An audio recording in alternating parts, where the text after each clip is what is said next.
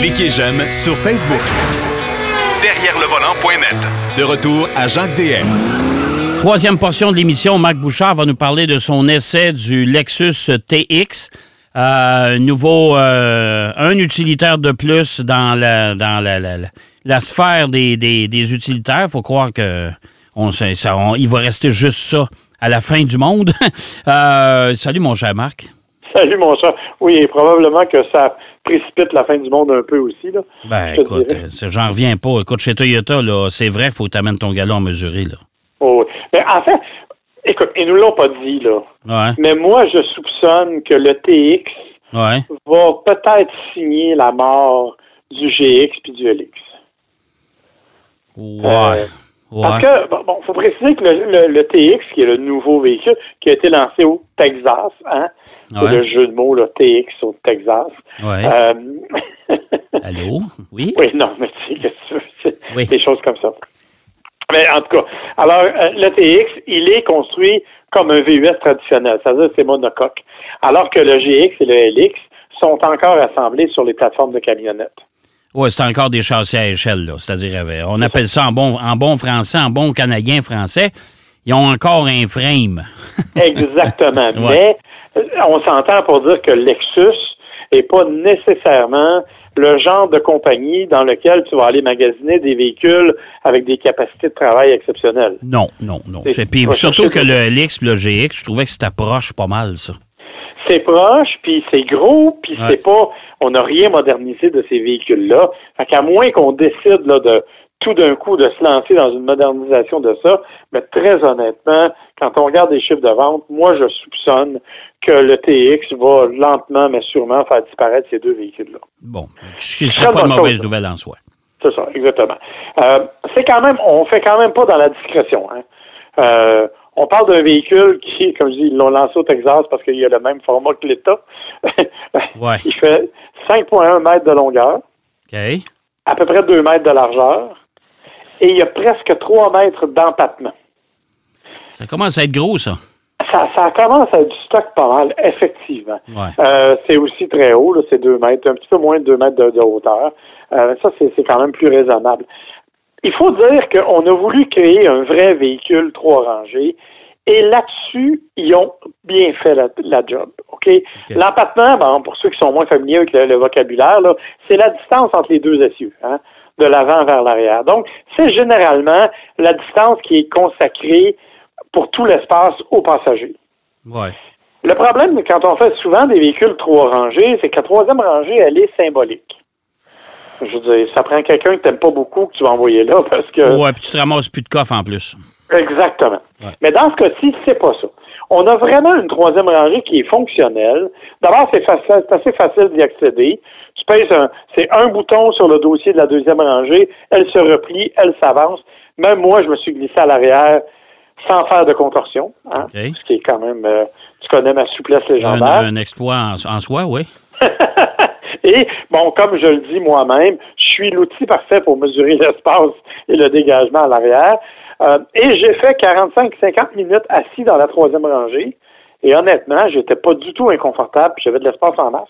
OK. Ah, ben c'est bon. C'est bon. Fait que, tu sais, j'ai pas eu, puis même que, tu sais, mon, mon voisin dans l'avant me disait, écoute, veux-tu que j'avance mon siège? Non, non, pas du tout, c'est parfait comme ça. Donc, c'était vraiment, c'est vraiment très spacieux. Et une fois tout ça en place, même si toutes les banquettes sont en place, ben, dans le coffre arrière, tu peux rentrer, disons, au moins cinq carry-on. Tu sais, les fameux, les Ouais, fameuses valises ouais, de cabine. ben, c'est quand même pas mal, là. Ouais. Ça fait- tu sais, c'est c'est suffisant. Évidemment, si tu abaisses toutes les, euh, toutes les banquettes, là, tu te retrouves avec une caverne. C'est un entrepôt. Là, tu sais. c'est, on parle de 2747 litres d'espace. Est-ce que ça peut être un concurrent au Ford Expedition, euh, Lincoln Navigator, euh, euh, un Cadillac Escalade euh, allongé, de- dans ce genre-là? Là? Ben, c'est peut-être un peu plus petit, en fait. Euh, malgré tout, c'est peut-être un peu plus petit que ça. Euh, je suis pas sûr que c'est ça qu'on s'attaque. D'ailleurs, l'échelle de prix est pas du tout dans le même niveau. Là. On parle d'un véhicule qui joue entre 69 et 90 000 OK. Alors que tu le sais, le, le Navigator puis euh, l'escalade et tout ça, c'est plus 90 000 et plus. Oui, tout à fait. Ouais. Alors, tu sais, donc on est vraiment dans une coche en bas. Malgré tout, je te le dis, c'est vraiment très spacieux. Ça, ça m'a étonné. Euh, puis, tu sais, j'ai j'ai retenu le chiffre de 2747 litres parce que la comparaison qu'on nous a donnée, c'est 2747. C'est presque vrai sur le, ce qu'on peut rentrer à OK, l'intérieur. OK, oui, oui, ouais. Euh, pour, pour le reste, bon, faut, faut parler du design. Je pense que ça, c'est la chose dont il faut parler en premier parce que c'est vraiment totalement différent de ce à quoi Lexus nous a habitués.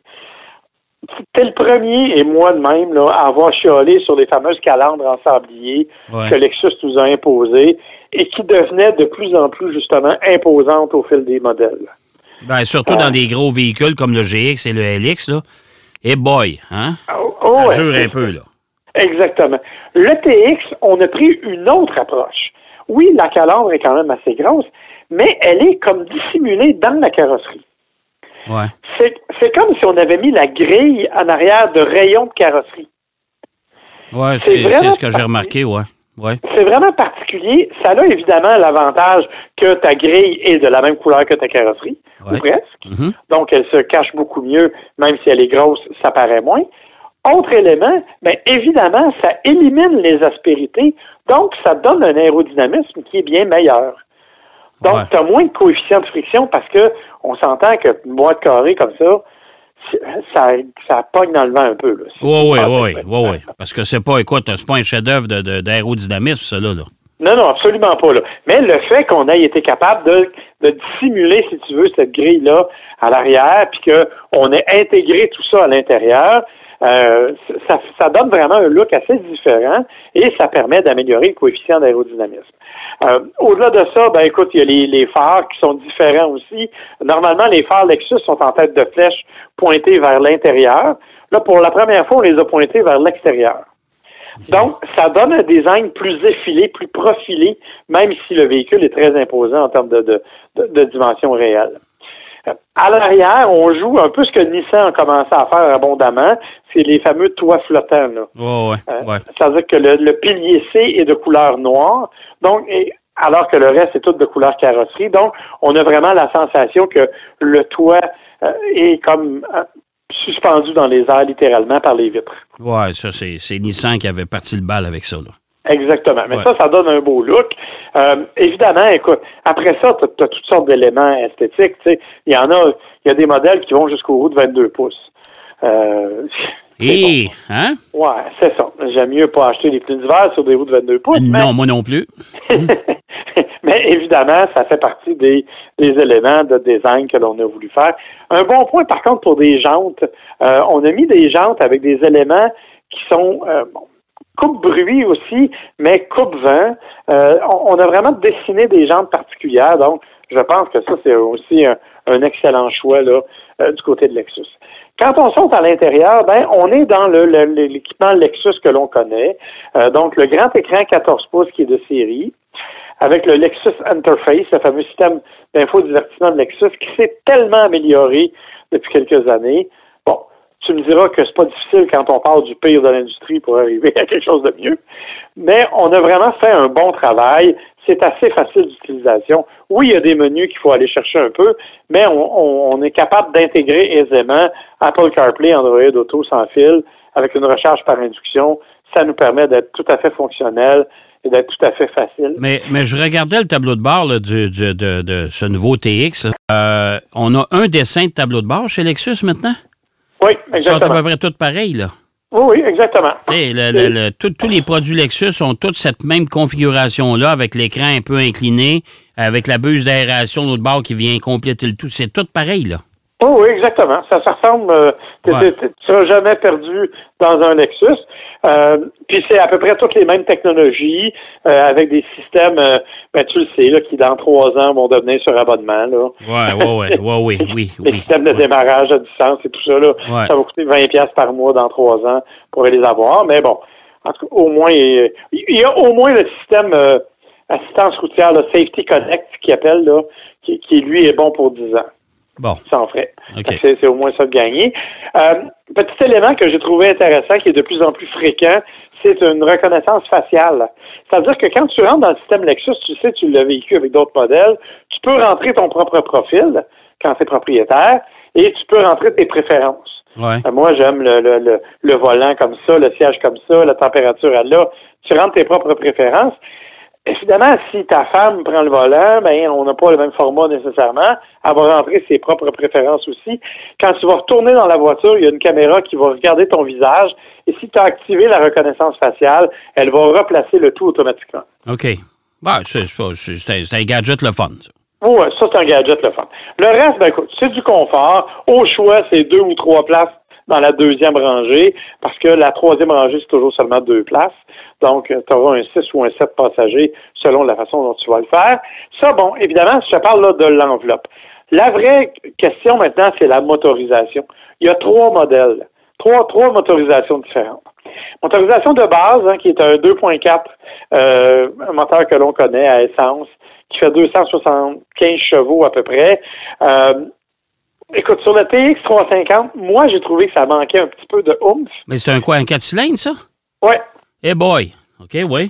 Oh. Et euh, je, je trouvais aussi que euh, le, le, le oui, c'est le 2.4 là, qu'on connaît déjà. Ah ouais, Et ouais. je trouvais que le freinage, mais c'est peut-être le modèle que j'avais, là, mais je trouvais que le freinage n'était pas évident.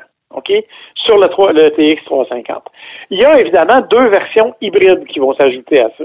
Tu as la version TX 500, qui, elle, est un hybride régulier, là. Donc, tu n'as pas de recharge à faire, tu n'as pas d'autonomie électrique, pas du tout. Euh, mais ça, comme tous les autres, ça te permet, bon, tu as le 2.4 turbo, puis tu as le, le- un moteur électrique, 366 chevaux au total. Ça fait vraiment le travail, ça va très bien, c'est très équilibré, très homogène. Ça, ça a été mon choix, en fait, celui que moi j'ai préféré des trois. OK. T'auras- par- les deux, ces deux-là arrivent actuellement. Dans quelques semaines, vont arriver une version hybride branchable, le TX 550H+, euh, avec la même motorisation qu'on connaît déjà, avec euh, 53 km d'autonomie, 404 chevaux au total. Les deux hybrides ont le rouage intégral qu'on appelle le Drive 4, donc celui qui est géré par un système électrique à l'arrière, Ouais. hein, alors que l'autre est un rouage intégral traditionnel du côté du TX 350. Mhm. Ce qui est fascinant, en fait, c'est que le TX 500, qui est pourtant plus gros et plus puissant, offre une, une économie d'essence. On parle d'une cote de consommation de 8,6. Si tu vas chercher le plus petit, le TX 350, Ouais. c'est 10,3. Ben, c'est à preuve que le moteur travaille peut-être un peu trop fort. Ben, à mon avis, c'est ça. Euh, alors, évidemment, pour moi, mon préféré, ça a été vraiment celui de milieu de gamme. Les autres, évidemment, tu sais, ben oui, on ajoute des affaires puis des options, mais mais il y a peu de choses qui font vraiment la différence. La vraie différence, c'est au niveau de la motorisation. La grande question, cependant, c'est quel sera le prix de l'hybride branchable? Parce que les prix qu'on nous a donnés, 69 000 à peu près, jusqu'à 90 200 pour la version la plus luxueuse du euh, hybride, ben, le hybride branchable, il n'est pas là-dedans. On n'a pas encore le prix et on va l'avoir uniquement quand il va arriver. Ben, tu vas rajouter un 4-5 000 piastres facile. Minimum. C'est sûr qu'il va être en bas de 100 000 parce qu'on ne veut pas aller en haut de la taxe de luxe. Ouais. Mais euh, c'est certain que ça va être un 95 000 ou à peu près euh, pour un hybride branchable comme celui-là. Donc ça, Mais je suis- je suis étonné malgré tout, Marc, qu'on ait présenté ou qu'on lance une version non hybride. Oui, moi aussi. Euh, mais en fait, c'est c'est vraiment au niveau, je pense, euh, de, de l'achat. Euh, on parle d'un véhicule donc qui est pas mal moins dispendieux. C'est probablement la seule raison. Eux autres pensent que ça va être probablement euh, le- cette version-là qui va être la plus populaire. Mais tu sais comment ils sont chez Toyota Lexus, hein? On n'a aucune idée des chiffres et on n'a aucune idée des prévisions de vente possibles. Euh, Non, non, on nous a juste dit cependant que euh, on pensait que le TX deviendrait le troisième véhicule le plus vendu de la gamme Lexus Eh boy, ça, au Canada? au Canada. Gagera pas dessus. moi. Ben, en fait, c'est peut-être pas si faux. Parce que le, le NX se vend bien, le RX se vend bien. Ils sont rendus avec 12 modèles chez Lexus. là. Mais on s'entend, et, et- et ils ont progressé. Là. Ils ont une hausse depuis le début de l'année de 30% des ventes. Ils ont même dépassé Mercedes et BMW en termes de vente. Ouais. C'est ce qui est spectaculaire. Mais ma question, c'est, à part le RX puis le NX, qu'est-ce qui se vend chez Lexus? Ouais. des- on parle des GX, on parle des LX. Je sais pas si toi t'en as vu bien sa route. mais Non, moi, j'en ai pas vu, moi. Non, on n'en voit pas de ça. Là. Ça, c'est... DLC, ce sont des magnifiques véhicules. Non, non, mais ça non plus, ça, faut oublier ça. C'est comme la, la C'est- grande berline non plus, t'en vois pas. C'est C'est tous des modèles d'exception, ça. Tu sais, Fait Fait qu'il va reste. rester quoi? La IS? La IS. Puis euh, c'est pas mal ça. la, le UX peut-être. La ES, ça se finit. Ils ne Ouais. vendent pratiquement pas. Euh, Il y a le UX qui pourrait rentrer là-dedans, Ouais. mais tu sais, fait que c'est pas, entre toi et moi, c'est pas une ambition si grande que ça que d'être le troisième modèle le plus vendu. non, je comprends, mais c'est quand même un gros véhicule. Puis, on s'entend qu'actuellement, là, euh, moi, j'ai fait des entrevues là, la, la semaine dernière encore. C'est la, la problématique, c'est que là, on est, euh, on est anti-gros SUV, là. Ça Oui, se développe, oui. ça aussi, là. Hein? Oui, puis on veut vraiment, euh, je sais que du côté du gouvernement du Québec, on veut essayer de, de, de trouver des moyens de décourager les gens d'essayer des- d'acheter des SUV. Le problème, c'est que l'offre n'est pas là. Tu t'as pas Ouais. d'autre chose. Non, non. Il va, est-ce que les constructeurs vont s'adapter? Pour un marché aussi petit que celui du Québec? Je pense pas. Ça, Moi, je pense pas non On va être obligé de vivre avec ce qu'on a là. Hey, mon cher Marc, on n'aura pas le temps de ton sondage cette semaine. Ben écoute, il n'y a pas de problème. mais on va le Juste faire la semaine prochaine. Un petit, mot, un petit mot vite vite quand même. Ouais. C'est la semaine de prévention de la distraction Ouais. des accidents, des- des- de la distraction au volant. 51,5% des accidents au Québec sont provoqués par la distraction. Faites donc attention. Oui, ouais, tout à fait. Mais on va en parler de ce sondage-là quand même la semaine prochaine. Je trouve, ça, je trouve ça intéressant. Merci, mon cher Marc. Merci, bye bye. Ben voilà, c'est déjà tout en ce qui nous concerne. N'oubliez pas que notre émission est toujours et encore propulsée par le Grand Times Hotel. Alors, euh, il y en a sept au Québec, des hôtels que j'ai déjà euh, où j'ai déjà profité. Euh, je peux vous dire une chose, c'est assez exceptionnel. Si vous voulez savoir où il se trouve, vous allez sur www.grandtimeshotel.com et vous allez découvrir euh, les emplacements de chacun de ces magnifiques hôtels qu'on a au Québec. Et c'est québécois en plus de ça, c'est important. Alors, euh, je vous souhaite bien sûr une bonne semaine, une belle semaine. J'espère qu'on va avoir un peu plus de beau temps. Et euh, la semaine prochaine, on sera là, bien sûr, même heure, même poste. D'ici là, surtout, soyez prudents. Bonne route. Derrière le volant.